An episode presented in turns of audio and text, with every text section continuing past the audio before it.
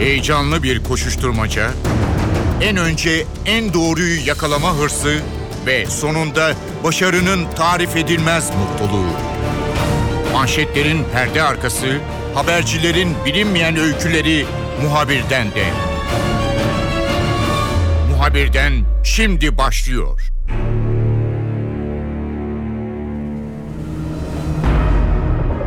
Hafta içerisinde NTV ekranlarında önemli bir çalışma yayınlandı. NTV muhabiri Gökten Bedük, birçok önemli maden kazasında neredeyse umut haline gelen, kazaya ilk müdahale eden ve çok sayıda canı kurtaran Türkiye Taş Kömür işletmelerinin tahlisiye ekipleriyle görüştü ve bu ekiplerin nasıl çalıştığını haberleştirdi. Gökten bizimle olacak, notlarını paylaşacak. Muhabirden başlıyor, ben Kemal Bürteri.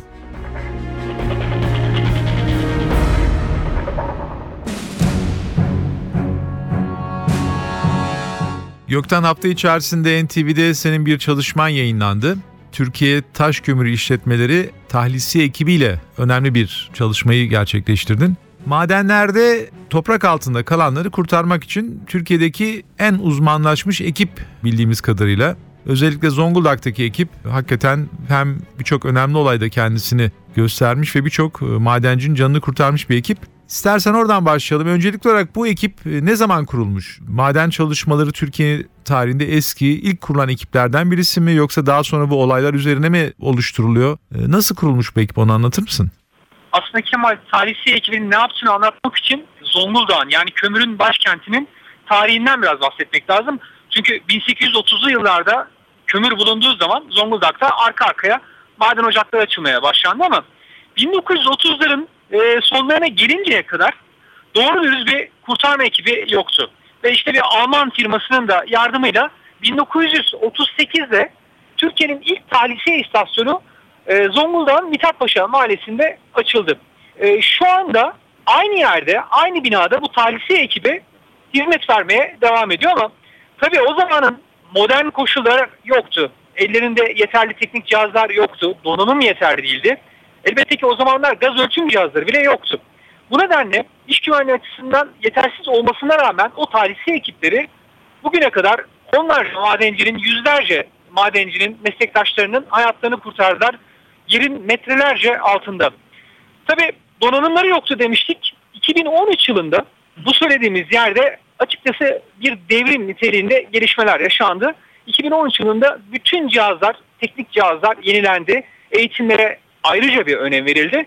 Yine bu sözünü ettiğimiz Mithatpaşa Mahallesi'nde bulunan o bina, binanın dışı benziyor ama içi adeta bir uzay üstüne dönüştürülmüş durumda. Ve orada talihsiz ekipleri çalışmalarına, eğitimlerine, ders vermeye devam ediyorlar ve her yıl 50 madenci, 50 talihsiz ekibi yani 50 kurtarma elemanı yetiştiriyorlar. Gökten bu ekip birçok önemli olayda kendisini duyurdu. Uzman bir ekip zaten. Öncelikle haberlerde hemen görürüz bir maden kazası olduğu zaman e, Zonguldak'tan e, ekip yola çıktı diye. Ekip sürekli e, nöbet halinde mi bekler yoksa aynı zamanda madende çalışıyorlar mı? Kemal aslında 24 saat her an hazırlar onu söyleyelim size. Ama bu görev yapan bu ekibin tamamı normal şartlarda her gün madende de çalışmaya devam ediyorlar. Ama bir haber geldiğinde, bir felaket haberi geldiğinde, kaza haberi geldiğinde hemen toparlanıyorlar. Az önce sözünü ettiğimiz talihsiye merkezine gidiyorlar. O talihsiye istasyonunda buluştuktan sonra helikopterle ya da uçakla kaza bölgelerine gidiyorlar. Büyük felaketlerde maalesef diyelim artık son zamanlarda arka arkaya kazalar meydana gelmeye başlamıştı Türkiye'de. Soma, Ermenek gibi facialar yaşandı ama sadece maden kazalarında değil depremlerde de onları gördük. Van depreminde, Büyük Marmara depreminde de görev yaptı e, talihsiye ekibi. Onların beyaz bir üniformaları vardır. O beyaz formalarıyla, e, beyaz önlükleriyle diyelim daha doğrusu e, hemen tanınırlar. Hatta e, içlerinde bir Şendoğan Arık'la görüşmüştük talihsiz ekibinden. Bize uncular diyorlar e, demişti. Van depremine gittiğinde e, bölge halkı onları çok seviyordu. Çok fazla kurtarma olayı gerçekleştirmişlerdi. Çok fazla e, vatandaşın hayatını kurtarmışlardı. Onları çok seviyorlardı. Bizi gördükleri zaman bu beyaz önlüklerimizde, beyaz e, üniformalarımızda gördüğü zaman, iş kıyafetlerimizde gördüğü zaman aa işte uncular geliyor diye e, konuşuyorlarmış onlar hakkında. Soma'da tabii ki daha fazla dikkat çektiler. Soma'da NTV'nin de canlı yayına katılmışlardı. Senin de söylediğin gibi önce helikopterle bulundukları yerden alındılar, uçağa götürdüler ve hemen olay yerine Soma'ya intikal ettirilmişlerdi. Soma'da da en net bilgileri onların, onlardan aldık. Çünkü madenin içinde çalışanlar, kurtarma çalışmalarını gerçekleştirenler Türkiye Taş Kömürü'nün, Türkiye Taş Kömürü Kurumu'nun bu profesyonel ekipleri. Neden e, onlar madendeler? Şöyle söyleyelim. Onlar geldiği zaman diğer içeride bulunan kurtarma ekiplerinin bazıları dedim. Onların dışındaki herkesin dışarı çıkması gerekiyor. Çünkü Türkiye'deki en profesyonel ekip Türkiye Taş Kömürü Kurumu'nun bu talihsiz ekibi. Onlar geldiği zaman madenden diğerleri çıkması gerekiyor ki madenin galerileri son derece dar. Zira kameraman arkadaşım Cumhur Çatkaya ile birlikte onlarla birlikte biz hem yapay maden ocağına girdik hem de daha önce maden olarak kullanılmış bir eğitim ocağında tatbikatlarına tanık olduk. Bunu görüntüledik. Gerçekten son derece dar galeriler, eğitim ocağı olmasına rağmen müthiş dar e, koridorlar var ve klostrofobik bir ortam. Onu da söyleyelim.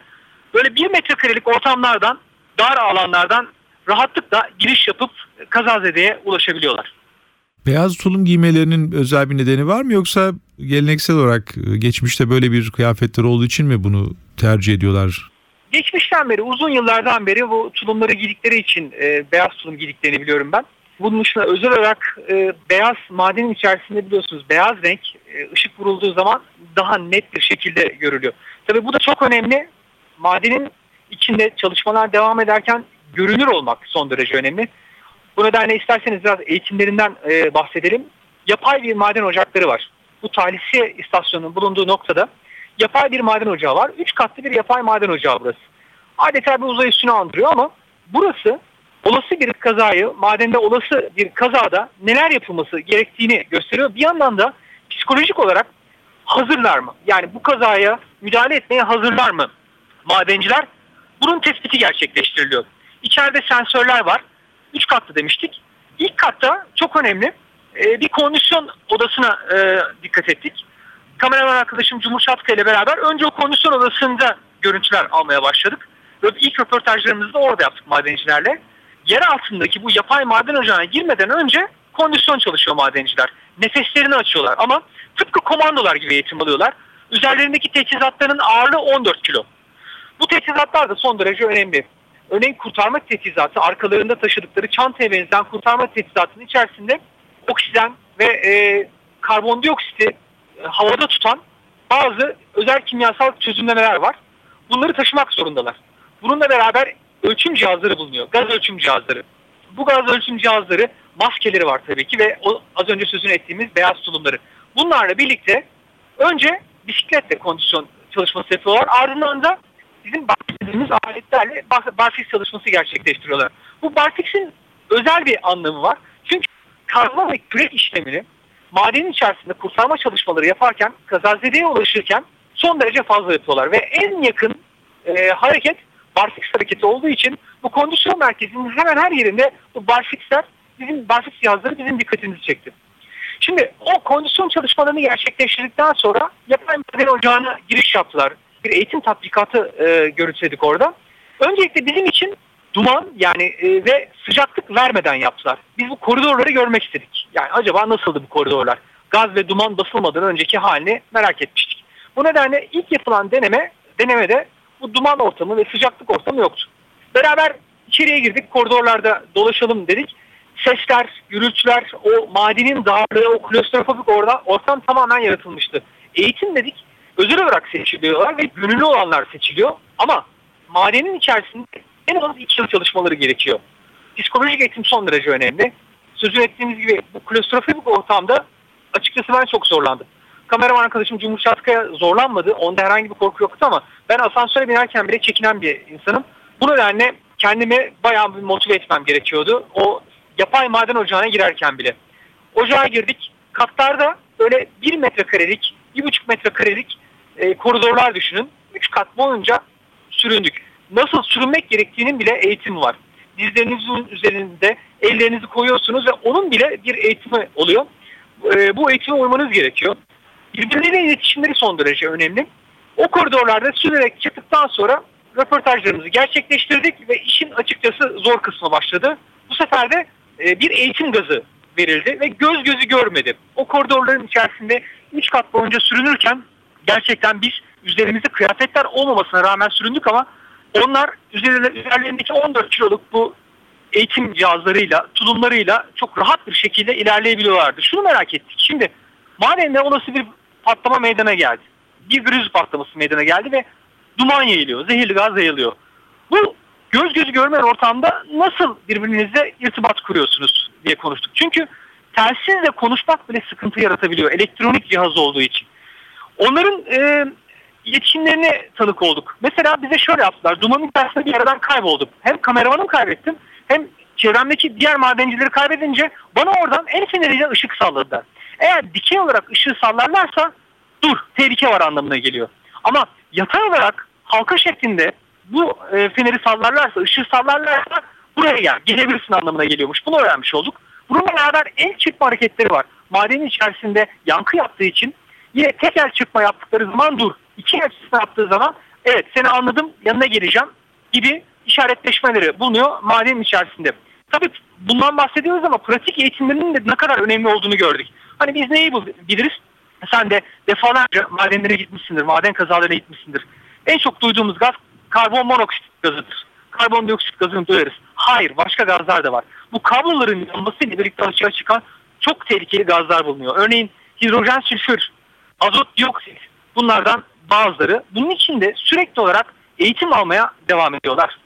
Gökten tabii böyle bir ekip içerisinde yer almak için de gönüllü olmak lazım. Çünkü hem madende çalışıyorsunuz hem de zaten riskli bir iş alanı. Bunun ötesinde bir de kaza sonrasında hemen kazanın yaşandığı madene giriyorsunuz ki maden kazaları da çok ciddi kazalar. Yani kaza meydana geldiği zaman işte son olarak da görüyoruz. Çok sayıda insan yaşamını yitiriyor. Gaz olabiliyor, yangın olabiliyor, bunun gibi su baskını olabiliyor, birçok riski de barındırıyor. Bu ekibe girenler nasıl seçiliyor veya kendileri e, neden böyle bir ekip içerisinde yer almak istemişler? Öncelikle gönüllülük esas. Gönüllü olmayanı almıyorlar onu söyleyeyim size. Gönüllülük esas ve iki yıl maden içerisinde tecrübesi olması gerekiyor bu madencilerin. En az iki yıl istiyorlar. Çünkü ben o mesela kendimi düşünüyorum. O koridorların içerisinde girerken kalbim küt küt atmaya başladı. Duvarlar üzerime üzerime geldi. Çünkü sürünüyorsunuz. E, beton üzerinize doğru geliyor. Buradan çıkabilir miyim diye düşünmeye başlıyorsunuz. Düşünün e, böyle bir ortamda kurtarmaya gittiğinizi düşünürseniz eğer elbette ki psikolojik eğitim son derece önemli olduğu için en az iki yıl madenlerde görev yapmış olmaları gerekiyor. Zaten madenlerde hep çalışan madenciler bunlar. Normalde mesela bugün Zonguldak'a gitseniz Zonguldak'ta işte Kozlu'da, Kilimli'de bu madencilerin günlük işlerini yaptığını görürsünüz. Nedir bu günlük işler? Mesela aralarında daha doğrusu şöyle söyleyeyim hepsinin bir sanatı var. Mesela maden kurtarma mühendisi, maden kurtarma tekniklerinin yanında bulunan tarihçi ekipleri, kurtarma ekiplerinin farklı farklı sanatları var. Örnek vermek gerekirse bazıları taramacılar oluyor. Taramacılar dediğimiz meslek şu. Örneğin bir göçük oldu. Göçük olduktan sonra ulaşmaya çalışıyorlar kazazedeye ama madenin ağzının genişletilmesi gerekiyor kazma kürekle. Bunlara taramacılar deniliyor. Mesela bununla beraber domuz damcıları var. Çok enteresan bunlar. Burada da bunların hepsi şu tahkimatçı oluyor bunlar. Tahkimatçılar da ne yapıyor? galeri açılıyor. Bu galeriler açıldıktan sonra bu madencilerin en korktuğu şey, kurtarma ekiplerinin en korktuğu şey elbette ki tahki, tahkimat olması lazım. Göçük olmaması için. Bunlar tahkimat yapıyorlar. Buna nedenle hepsinin ayrı bir hepsinin ayrı bir sanat olması gerekiyor. Ve bu sanatta onlarda var. Öncelikle gönüllülük, ardından e, iki yıl madende kalma şartı, sürekli eğitim gerekiyor. Ve bununla beraber bir de sanatları olması gerekiyor.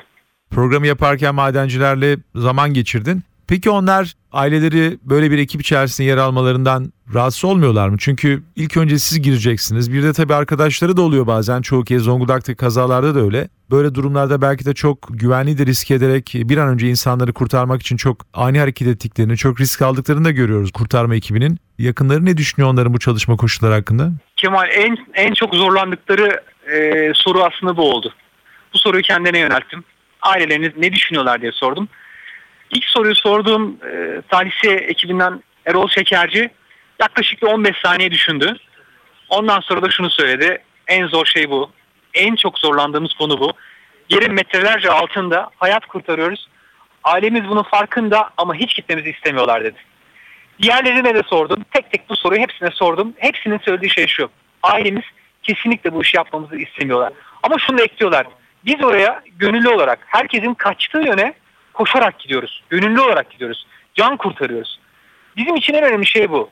Can kurtarmanın verdiği mutluluk başka hiçbir şey değişemez, değişemeyiz diyorlar ama ailelerimiz ne yaparsa yapsın ne kadar kendilerini koşulda e, e, yani ne kadar kendilerini hayır bir şey olmayacak deseler de yine de korkuyorlar. Örneğin e, İsmail Çetin Bey vardı talihsi ekibinden. Kendisine sorduk.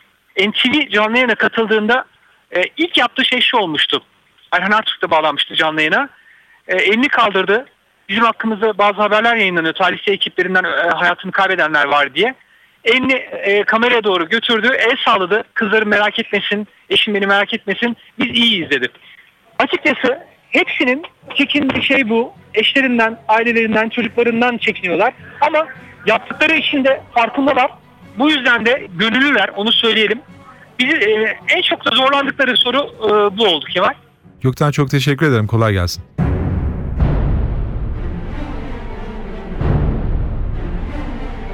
Evet Göktan'ın maden kazalarında onlarca canı kurtaran ve ilk umut haline gelen Türkiye Taş Kömür İşletmeleri tahlisiye ekiplerine ilişkin notları böyleydi. Ben Kemal Yurteri muhabirden de yeniden görüşmek üzere. Hoşçakalın. Haber için değil de haberin hikayesi için şimdi onlara kulak verme zamanı. Muhabirden NTV Radyo'da.